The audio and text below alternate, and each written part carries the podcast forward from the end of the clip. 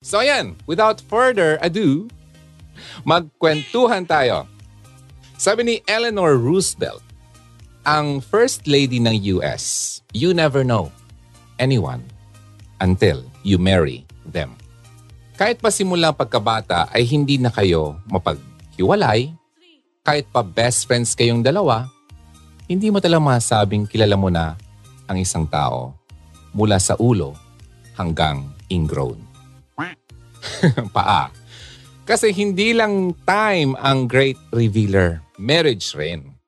Kahit pag-aano mo kakilala ang isang tao, there would always be a part of him or her na madidiscover mo talaga kapag under na kayo ng same roof.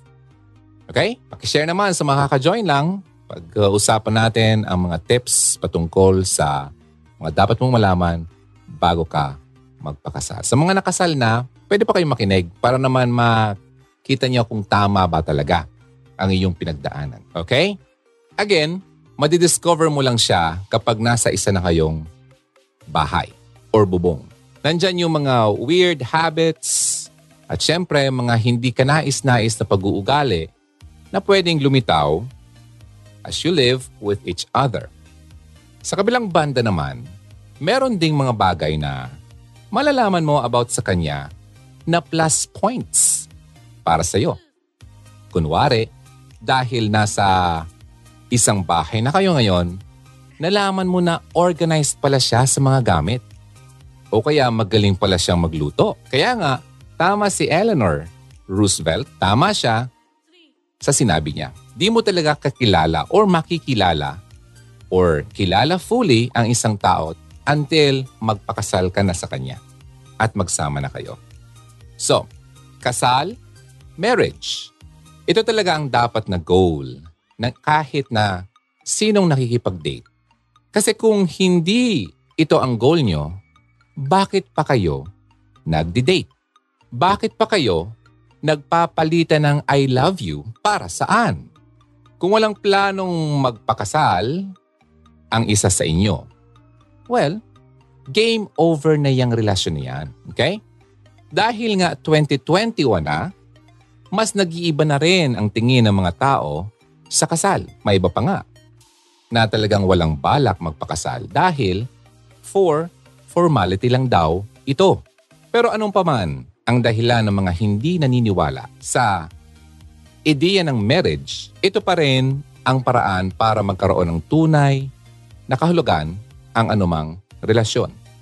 Gusto mo ba na palipat-lipat ka na lang ng partner palagi na kulang na lang eh gumawa ka ng PowerPoint presentation para hindi mo na kailangan magpakilala all over again sa bawat lalaki o babaeng darating sa buhay mo? Wala naman atang may gusto ng ganun, di ba? Everyone longs for someone whom they can grow old with. Habang tumatagal kasi, nawawala ng meaning ang word na commitment. Ayaw mag-commit. Kapag wala na yung paru-paro sa tiyan, lipat na sa iba. Ilalabas na yung linyahan na, It's not you, it's me. At kung ano pang mga palusot para lang makaalis. People need to recognize the value of commitment. Yung desisyon na mahalin ang isang tao with dedication and genuine loyalty. At mangyayari lang ito kapag under na kayong dalawa ng institution of marriage. Alam mo, yung uh, kasabihang hindi parang mainit na kanin ang kasal na kapag isinubo mo at napaso ka, iluluho mo agad. When something is broken, you fix rather than throw it away. Ang iba kasi, nagpapakasal na hindi alam ang bigat ng pinasok nila. Kapag nagpakasal ka, sumusumpa ka sa harap ng tao at especially sa harap ng Diyos na panghabang buhay kayong magsasama. Kaya nga 'di ba, sa exchange of vows, may linyang for richer and for poorer in sickness and in health. Kaya bago ka magpakasal, dahil pasasaan ba't doon ka talaga rin naman pupunta, di ba? Here are some don'ts bago mo sabihin ang magic words na I do.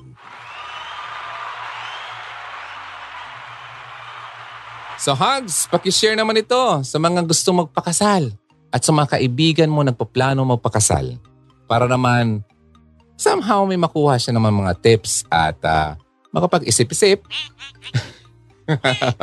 bago siya pumasok sa isang panghabang buhay na commitment. Okay, so paalala bago magpakasal. Number one, don't rush into marriage ang naglalakad ng matulin kung matinik malalim. Marami sa mga excited magkapamilya ay hindi naman talaga ready. Nag-decide na magpakasal at bumuo ng pamilya pero hindi naman pala mature, hindi pa ready sa responsibilidad. Immature people tend to be self-centered and insensitive. Maraming mga teenagers na nagpapakasal tapos isang taon pa lang na nagsasama, naghihiwalay na. Meeting your husband or wife at a later age will decrease yung chances na magkamali ka sa pagpili ng partner. Sabi ng mga psychologists, nagiging stable ang personality natin at the age of 25. Kaya kung pagkakakilala mo sa isang tao ng 18 years old pa lang siya, ay for sure iba na siya after 7 years. Maraming ang nasa later age na nagpapakasal pero nagkakamali pa rin ng partner na napipili. What more? Kung pareho pa kayong bata at hindi stable ang personality, di ba? So, number two, don't get married to escape problems. Kung ang dahilan mo naman ay uh, nag-break kayo ng jowa mo at para ma-redeem ang sarili mo, ay magpapakasal ka, matakasan ang problems nyo sa family, mapataas ang self-esteem, desperado ka ng mag-asawa, o kaya gusto mo lang magrebelde sa magulang mo, wag.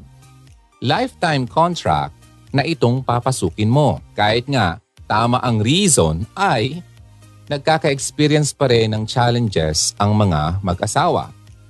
What more? Kung nagpakasal ka sa kanya for all the wrong reasons. Di ba? So, pag-isipan yan. Siguro by now iniisip mo, Teacher Ron, ang hassle naman po pala magpakasal, no? What if makipag-live-in na lang po kaya ako? Hmm. Yan din ang wag na wag mong gagawin. Ang pakikipag-live-in or cohabitation, unstable yan. Marami kasi sa mga tao ngayon, especially the teens, think na isang relationship laboratory ang live-in na setup para raw malaman kung magtatagal ba talaga. Dapat mag-live-in para makilala mo siya ng buong buo para matest kung compatible talaga kayo. Maling-mali. Alam mo bang more sa survey na ginawa sa Amerika, more than 80% ng nakikipag-live-in ay nauuwi rin naman sa hiwalayan. Take for example, huwag na tayong lumayo ng mga nag-live-in pero hindi pa rin natuloy sa kasalan. Yung sikat na nag-trending na photo last time na bumibili ng rekado ba? Si Nadine at yung boyfriend niyang si James. Nag-live-in, di ba? After four years ng kanilang relationship, naghiwalay. Nagkabalikan na ba? Parang hindi ako updated. Eto na naman. Pati na rin si Paolo Contis. Oy, diba? Sikat na naman yan ngayon. At si LJ. Ang dami pang sweet Instagram photos o posts ni Paolo para kay LJ. At take note, may anak pa sila ha. Pero nagawa pa rin niya saktan si LJ. To the point na wala na sa options ni LJ ang makipag-reconcile ever. Kaya nandyan pa rin at never naman talagang mawawala ang essence ng pagpapakasal. Marriage is an honorable act. God instituted marriage dahil kinonsider niya na hindi maganda para sa lalaki o sa babae ang manatiling mag-isa forever. Unless talagang may special calling ka as singlehood.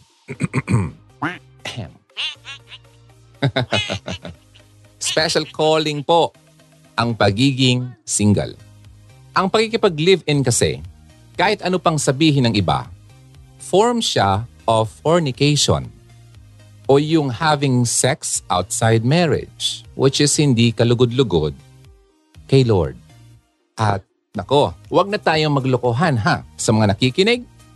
Babae, babae ka. Lalaki siya. Nasa isang bubong lang kayo. Magka-share, panang kama. Tapos walang mangyayari. Siguro, yung iba wala dahil separate. Diba? Pero kapag ganito, walang ganun dapat. Remember, hindi lahat ng uso ay tama at hindi lahat ng tama ay uso. Hindi nangangahulugang marami na ang nagle-live-in at normal na ito or norm, gagaya ka rin. Kung gusto mo ng panghabang buhay na relationship, dapat pang lifetime rin ang mindset mo. Obviously, hindi pasok dito ang live-in dahil walang kasiguraduhan na sa kasalan ang ending nyo. Bakit? Dahil laging may nawawala. Laging may mawawala. Ano yon? Ang real commitment. Lalo na kung babae ka. Huwag na huwag kang papayag na makipag-live-in. Dahil ikaw talaga ang laging talo dyan. Kapag nagkaroon na ng produkto, yung pagiging productive nyo sa gabi. Productive nights Ibibigay mo ang lahat sa kanya. Tapos, kapag nagkagipitan at narealize niya pala na hindi pa siya ready, walang mawawala sa kanya. Yan lagi ang sinasabi ng mga lalaki. Pero sa iyo, dahil babae ka, marami po ang nawala. Kaya nga girls, ladies, maging matalino po sa matters of the heart. Sabi nga natin, di ba? Ang relationship ay partnership. Hindi ito magiging successful kung isa lang ang kumikilos. Ganon din naman sa marriage. Hindi lang dapat siya ang ready and vice versa.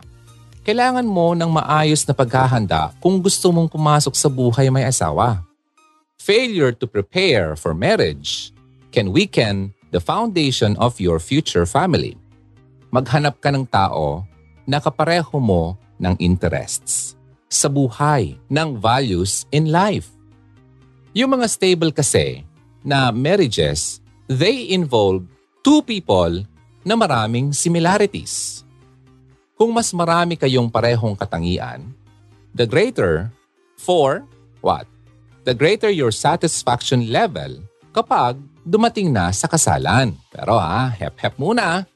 Bago tuluyang tumunog ang wedding bells, Here is a checklist from Pastor Ronald Molmisa. Yung book na sinasabi nating inspired itong ating content today, yung Love Struck Singles Edition, na makakatulong talaga sa iyong mag-reflect or self-reflect. If ready ka na ba talagang i-level up ang relationship nyo sa kasalan. Una, your commitment to your partner. Ask yourself, kaya ko bang samahan ng taong ito for the rest of my life? Kaya mo bang tanggapin ang weaknesses niya? Pati ang nakaraan niya, lahat tayo meron yan. Kaya mo bang tanggapin kung bad breath siya sa umaga? Nakikita mo ba ang sarili mo na hindi masaya kung wala siya? Sure ka na ba talaga? Is it tested and proven na siya ang binigay ni Lord para sa iyo? Kung yes ang answer mo sa lahat ng ito, pwede nang simulan ang preparations sa kasalan. You need to be reminded na hindi mo siya papakasalan dahil lang sa strengths niya. Package daw yan talaga. Ang pagpapakasal, package. Kung may kalakasan siya, syempre meron din naman niyang kahinaan. At kailangan mong tanggapin both sides of the coin. Commitment in marriage means loving your partner faithfully faithfully. Ang marriage, permanente yan. Dapat ready ka na rin sa price na pwedeng kapalit ng relationship na papasukin mo. May nakuha ba sa pinag-uusapan natin? Una pa lang yun ha, your commitment to your partner. Pangalawa, your decision to leave your parents. Emotionally separated ka na ba sa parents mo? Ito yung prinsipyong kailangan mong manindigan kasi getting married also means being one with your husband or wife. Kayong dalawa na ngayon ang haharap sa buhay ng magkasama. Kapag may hindi kayo pagkakaunawaan, hindi pwede magtatakbo ka pabalik sa parents mo. You need to address issues on your own now. Kaya nga, hindi pa handang mag-asawa ang mga mamas boys and papa's girls. Pati rin ang mga magulang dapat i-resolve na ang separation anxieties. Dahil siyempre kapag bumukod na ang anak, sarili na rin niyang pamilya ang magiging priority niya. Kapag nag-decide kang magpakasal, dapat kaya mo nang tumayo sa sarili mong mga paa. Dapat independent ka na. Hindi ka dapat tumulad kay Peter Pan na hindi na umalis sa pagkabata. Hindi na rin pwede ang buhay binata o dalaga. Wala na rin dapat space ang ibang lalaki o babae dyan sa puso mo. Once you get married, si wife or si husband na rin ang dapat na maging best friend and confidant yung lagi mong napaghihingaan ng iyong, di ba, pag masakit ang iyong nararamdaman, gusto mo may makausap, siya lang. Yung mga secrets mo, siya lang. Hindi yung kagaya ng trending uh, personalities natin ngayon na may problema yung lalaki ay sinalo ng babae as a friend. Mali yon kasi mahulog kayo sa temptation. Okay? Kailangan yung asawa mo lang Huwag ka maghanap ng iba na pwede mong pagsabihan ng iyong problema. Resolve niyo muna yan sa inyong dalawa. Pangatlo, your responsibilities as husband and wife. Gusto mo malaman ang design ni Lord for marriage? Punta ka sa Ephesians 5 sa Bible. Meron talagang intended na role si God para sa husband and wife. Para sa mga lalaki makinig, kailangan handa kayong ialay ang buhay nyo sa iyong asawa kagaya ng love na pinakita ni Jesus sa krus. Sa mga babae naman ito ha. Mahalin ang asawa at magpakasakop sa kanya. Magpasakop sa iyong asawa. Nang katulad ng pagpapasakop nyo sa Panginoon. Parehong trabaho ng asawa na palakihin sa kagandahang asal ang kanilang mga anak. Alamin nyo rin dapat ang basic needs ng isa't isa sa relasyon. Ayon kay Harley Willard Jr. or Willard Jr. sa kanyang librong His Needs, Her Needs, ito yung mga basic needs ng kalalakihan. Makinig, babae. Importante ito para hindi maghanap ng iba si Mister. Basic needs ng mga kalalakihan. Number one, sexual fulfillment. Hmm, napatanong ka, bakit? siya nagloko. Eh, siguro, baka hindi mo to namimit. Number one yan eh. Pangalawa, recreational companionship. Pangatlo, physical active partner. Physical active partner. Aktibo ka dapat. Hindi lang sa... Mm. Pang-apat, domestic support at admiration. Ito yung mga basic needs ng kalalakihan. Para naman sa mga kababaihan, lalaki makinig. Ang gusto ng babae, affection. Next, conversation. Hmm, bakit nagloko ang babae? Kinakausap mo ba siya? Pinapakinggan mo ba? Next, honesty and openness. Open ka ba sa kanya? Nagsasabi ka ba ng katotohanan sa kanya? O secretive ka? Nalalaman na lang niya sa iba ang patungkol sa iyo. Next, eto, financial support. And lastly, family commitment. So guys, sa mga nakikinig na mga may asawa or sa mga balak mag-asawa, huwag niyo yung kakalimutan. And sa mga babae, sa tingin ko, madali lang naman yun, oh. yung mga needs ng lalaki. Basic needs yun. Kaya huwag niyo yung kakalimutan. Number one. Pangatlo out of five. Eto na. Your emotional and physical health. Kung iniisip mo na kayang baguhin ng pagpapakasal ang past mo, mag-isip ka ulit. Hindi mo pwedeng ibaon sa limot ang mga bagay na walang maayos na closure. Mas patitindihin lang ng panahon ang mga sakit ng damdamin. Pwede ka rin habulin ng traumatic experiences sa buhay mag-asawa. Kapag hindi na itapon ang emotional baggages ng nakaraan, maaaring maapektuhan ang iyong intimacy with your spouse sa isa't isa. Okay? Yung intimacy nyo, apektado dahil sa iyong mga nakaraan. Advisable na kumonsulta ka sa isang counselor, Christian counselor, na matutulungan ka uh, in dealing with your emotional hurts and pain. Di ba? Kung meron ka pa mga na-feel na ganyan at meron ka ng asawa, kailangan mo ng counselor. Most of all, let God heal your wounds and deliver you sa past na pinipigilan kang umusad. Mahalagang malaman ng isa't isa ang pinagdadaanan ng kanyang kapartner. Dapat alam yan ng kapareha mo. Huwag mo yung isikreto. At kung dalisay o pure ang pagmamahal mo, hindi na issue ang nakaraan. Huwag kang maging historical na lagi mong binabalik-balikan ang nakaraan. Tapos na yun. Di ba? Dapat kapag pumasok ka dyan, sabi ko nga kanina, tanggap mo na yun. At huwag mo nang halongkatin pa. Kaya nga may lumalabas na issue ngayon na kaya daw gumawa yung lalaki ng ganon kasi nagger yung babae. Yun. Yun lang. Pero, hindi natin alam. But, One thing is for sure, ang pagiging nagger sa babae ay turn off yan sa lalaki. So makinig ka babae. Nagging wife. It is better to live in the desert than to live with a nagging wife. Biblikal yan. Mas mabuti pa raw matumira sa desierto, mag-isa, kaysa makisama ka sa isang naging na asawa. Alam ba yung naging? Nakakaturete. Sakit sa ulo yan. Asahan mo walang lalaki na may gusto niyan. Okay? And if you're an nagger, uh, it's never too late to change your ways. Okay? Balik ka dito sa basic needs ng lalaki para makalimutan niya na ikaw ay nagger. Okay? Basic needs na na-mention ko kanina. Now, sabi nga sa Bible, true love covers a multitude of sins. Aside from emotional health, Marriage also requires na maayos ang pangangatawan mo. Para sa mga babae, makinig ulit.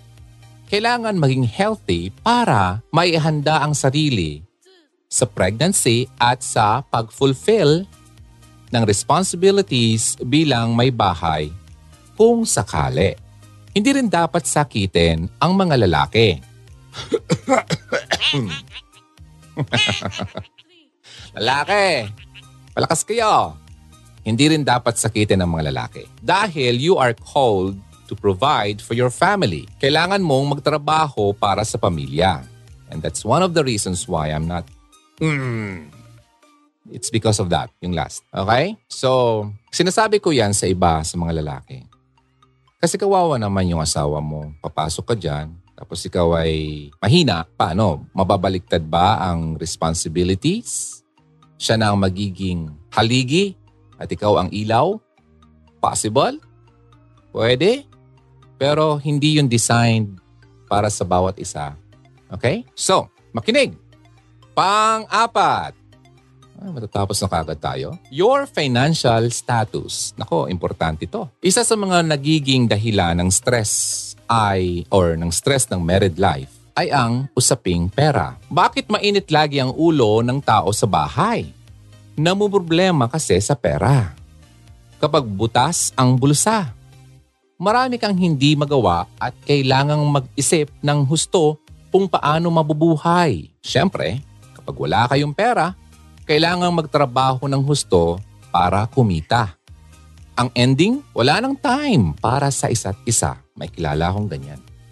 Hmm. Naubos ang oras, kakahanap ng pagkakitaan wala na silang oras sa bawat isa, kaya hindi healthy ang samahan. Kaya nga dapat may stable na trabaho at source of income kayong dalawa. Isa pang pagkakamali ng mga mag-asawa, masyadong concerned sa kung ano magiging in grande ang kasalan. Di ba? Meron nga akong fina-follow no na financial uh, expert. Nung sila daw ay nagpakasal, ganito ang nangyari. Simple lang. Siya, Siyempre yung mga papangasawa niya, magulang niya at magulang ng mga pangasawa niya, isang ninong, isang ninang at isang magkakasal sa kanila. May invited guests? Wala. Anong nangyari? Ang nangyari ganito. Sabi nila doon sa mga taong malapit sa kanila, ganito ang mangyayari kasi napag-usapan namin ito ng aking asawa. Sa ngayon, wala kaming ingranding kasal. But plano namin na kapag meron na kaming anak, sa unang birthday ng anak, doon sila maghahanda at invited yung mga taong hindi na-invite sa kanilang kasal. So, maraming panahon pa sila makakapaghanda para doon sa birthday na binabalak nila para sa kanilang anak. Kasi ikakasal pa lang, di ba? Wala pa nga anak. So marami pang panahon para mag-ipon. Unlike yung ibang mga tao na kailangan natin mag-ipon ng maraming pera kasi kailangan natin magpakasal. Magkano? 100,000, 200,000, 300,000, 500,000, may iba nga milyon-milyon pa. Imbes na sana yung perang yon ay ininvest or kinip mo na muna para meron kayong hawak na pera. Bakit mo kailangan magpa-ingrande ng kasal? Diba? Bakit? Pag may problema ba kayo, yung mga taong pinakain nyo ay matatakbuhan nyo? Di ba? Kailangan maging wais sa pera. Hindi masama yun. Huwag kasing isipin lagi kung anong isipin ng ibang tao. Doon tayo nagkaka-loko-loko. Doon tayo nagkakaproblema dahil kailangan nating i-please ang lahat ng tao. Anong masabi ng kapitbahay ko? Anong masabi ng mga kabatch ko? Anong masabi ng mga kaibigan ko? Anong masabi ni ganyan? Ano bang paka nila? Di ba? Buhay niyo yan. So yun. Then, remember, you should think beyond the wedding day. Tingnan mo. Yung beyond that, wedding day, ngayon lang yan eh. After this day, wala na. Busog na sila. Pagkatapos ng kasalan, sa mga magulang nyo pa rin ba kayo titira? At sila pa rin ba ang magpapakain sa inyo? Dahil nagastos niyo yung life savings nyo. Aba tablan naman kayo ng hiya kapag ganun. Sa early stage ng married life nyo, pwede pa rin tumulong doon yung mga magulang. Pero kung lagi-lagi na lang kayo aasa sa kanila, bakit pa kayo nagpakasal? Ang pagpapamilya, pagtayo yan sa sarili nyong mga paa. Financial responsibility should begin before marriage. Mag-aral na ngayon pa lang kung paano mag-manage ng iyong pera. Dapat, bago pa kayo magpakasal, pareho na kayong stable. Somehow, meron kayong nakikip for your emergency funds. Importante yun. Diba? Savings. Ang emergency fund, at least 6 months ng iyong sweldo. Huwag mong ano yan, gagastusin. Then, dapat meron ka pa rin savings kung ilang buwan man. Pwede mong pagkukunan just in case na mga ilangan ka. Pero yung emergency fund, nandun lang yun. Na-keep yun. Emergency, ah. Yung sobra, pwede mong i-invest. Okay? Oh, may pinag-usapan tayo about that patungkol sa pera. Yung uh, patungkol sa pera, hanapin nyo na lang sa Hugot Radio. And yung uh, generosity topic natin mas maganda yon. Now, lastly, your parent household training. Maraming pamilyang wasak dahil maraming mag-asawa ang hindi handang maging magulang nang ikasal sila.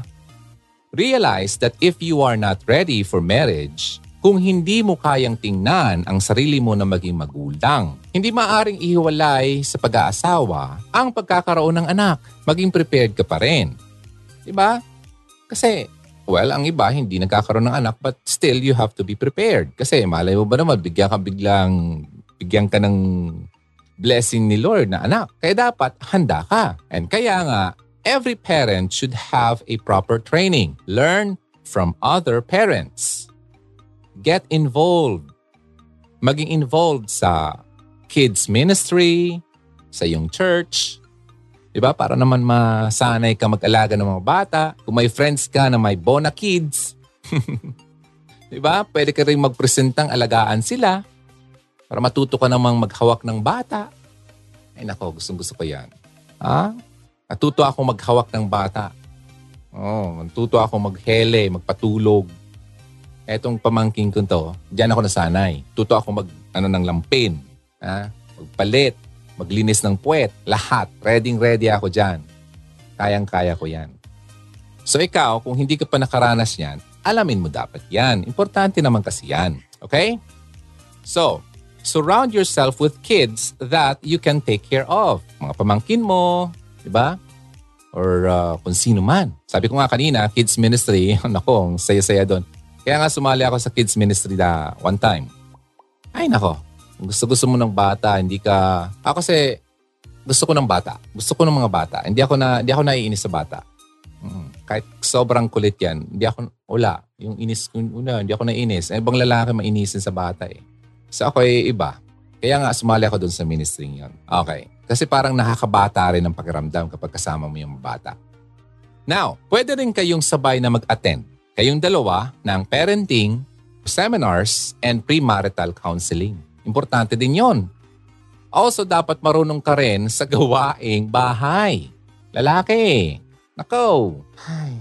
Minsan naiinis ako kapag nakakita ako ng lalaki na asawa, may asawa na, hindi marunong maglaba, ano tingin mo sa asawa mo, babae, labandera? Ha? Ba? Yung tipong feeling pamacho. Nainis ako dyan. Huwag kayo dyan. Nako, babae, makinig kayo. Huwag na huwag kayong mag-aasawa ng lalaking feeling pamacho. Maglolos siyang kayo dyan. Papangit kayo dyan. Yung tipong laki lang sarili niyang tinitignan. Diba? Ito man lang tulungan sa gawaing bahay. Kasi sinasabi niya, gawain ng babae yan eh. Mga babae, sipain ko yan. Now, lalaki, dapat marunong ka rin maglaba. Magsaing. Mamlansya. Eh, pambihira naman. Hindi ka marunong mamlansya. Lokohan. Alam mo ito, lahat ito, sinasabi ko, para na rin naman yan sa'yo. Ano? Kasi, paano magiging maganda ang uh, pagiging asawa ng iyong asawang babae kung lagi siyang pagod dahil sa hindi mo malang tinutulungan? Diba? Hindi mo man lang, diba? Parang lahat na lang sa kanya. Simpleng bagay, di mo alam. Ito mga bagay na to, nalaman ko to dahil, well, pasalamat ako dahil may mga kapatid ako, mga babae. Ako lang naman kasi ang lalaki. At tinuruan talaga ako ng nanay ko, ba? Maglaba, mamlansya. Hindi ako magaling magluto. Marunong din, ba? Magsaing, marunong. Pero magluto, madali na lang yan. Basta talagang tutukan mo. Wala pa naman akong niluto na hindi uh, masarap. hindi naman siya yung to the highest level but at least pwede mong kainin. So yun ah. Sige.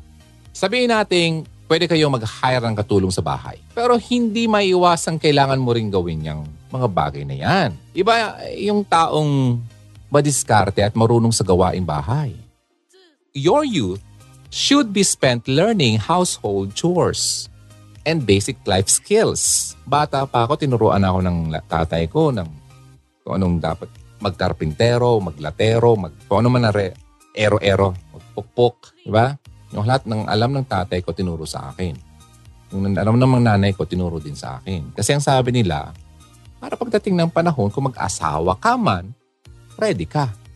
Kaya kayong mga babae, wala pa kayong asawa, ay tignan niyo yung lalaki. Oh, huwag kayong padala-dala sa, ay ang gwapo ah, ang macho. Ba pwede na yan? Di pwede yan. Oo, dapat maging high quality, dapat mataas yung standards mo para naman abutin nila. Hindi yung masyado mong binababa yung standards mo kasi parang wala lang, parang petik-petik na lang yung lalaki. Hindi pwedeng ganon. Ikaw rin naman mahirapan yan. Sige ka. Hindi yung nakailang upload ka ng sa TikTok. Hmm, makinig. Nakikipaglandian ka sa messenger pero nanay mo pa rin palang naglalaba. Nako. Nang underwear mo pa. Pambihira. At hindi ka marunong magluto. Kahit man lang magsaing. Di ba? Marunong ka magsaing. Hindi ka marunong magluto. Eh bumili ka ng luto sa labas. Pero at least meron kang sinaing. Ay, nako. Babae, huwag kayong mag-asawa ng lalaking tamad. Huwag kayong mag-asawa ng lalaking may bisyo lalo na. Ang tamad, mahirap gamutin. Ang bisyo, lalo na. Addiction yan. All people long for intimacy. Makinig, lahat ng tao are longing for intimacy. Dahil nga emotional at relational beings tayo, normal lang talaga ito. Basic need ito ng sangkatauhan. Kung single ka ngayon, at hindi mo pa nahanap si Mr. or Miss Right para sa iyo, hindi mo kailangang malungkot at magmukmuk na lang sa bahay. Hindi yan sumpa.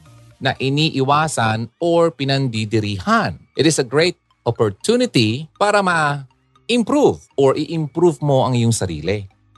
Sabi ko nga sa mga previous episodes natin, habang nagkahanap or nagkihintay ka ng iyong Mr. or Miss Right, it's time for you to improve naman ng iyong sarili. Huwag mong ubusin sa mga walang kwentang bagay. Self-improvement. Isa sa mga pwede mong gawin, makinig ka sa Hugot Radio.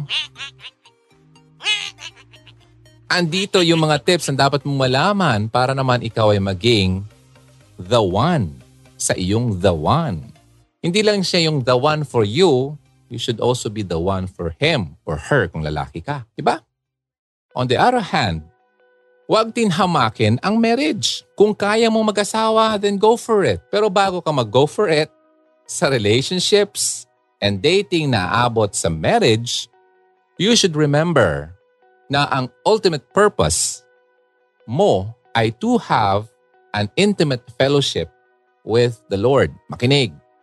Yung personal, personal. Lahat tayo ay created to please and glorify or give glory sa kanyang pangalan sa lahat ng bagay.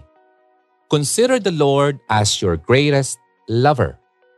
Kung may mga sweet at cheesy lines ngayon ang mga couples, si Lord meron din. Sabi niya sa Song of Solomon 6 verse 3, I am my beloved's and my beloved is mine.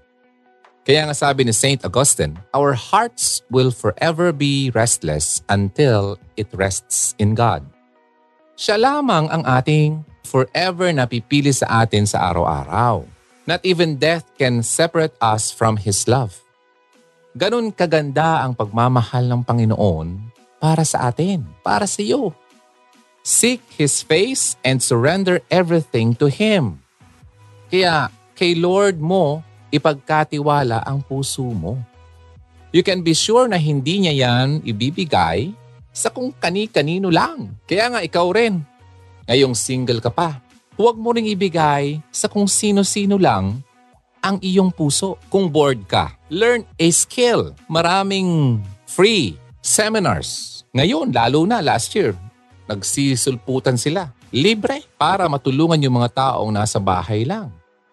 Hanggang ngayon, andyan pa rin sila. Libre. Join yung mga groups na yan. Hindi dahil bored ka, maghahanap ka ng jowa. Nag-type nga ako minsan, paano magkaroon ng jowa alam mo ba ang hinahanap ng tao? Yun. Paano magkaroon ng jowa sa FB? Paano magkaroon ng jowa sa TikTok? Come on. Ba't ganun ang hinahanap nyo muna? Di ba pwedeng paano matutong magluto? diba? Skill. Find a hobby. Kung bored ka, gusto ngayon yung nagbibisikleta, walking, hiking. Diba? Maraming paraan para mawala ang boredom. Kung malungkot ka naman, do things that make you happy. At kung gusto mo lang namang maramdaman, na mahalin, well, you know what?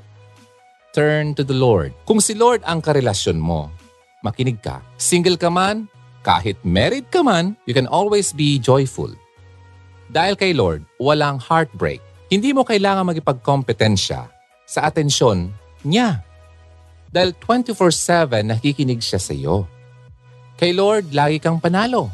Dahil ang great love ng Panginoon ay hindi kailanman maglalaho at magbabago. Seasons will change, people will change. Pero ang pagmamahal ng Panginoon para sa iyo, hindi ito magbabago.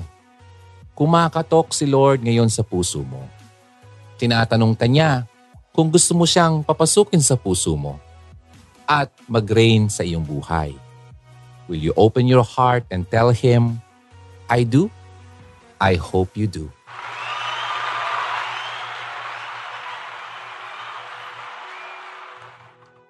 So hugs, before you say I do, yan na muna ang dapat mong malaman.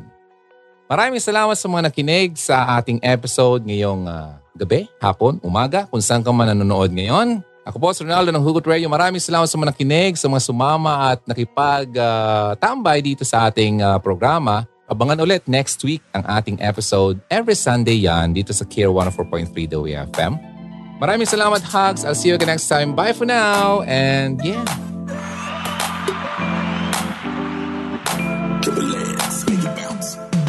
Halina't makihugot na. Kontakin kami sa 0946 763 9858 0929 359 4298 0915 931 7184 Kung nais mong magkapag-ugnayan kay DJ Ron, maaari mo siyang bisitahin sa kanyang YouTube channel sa Hugot Radio.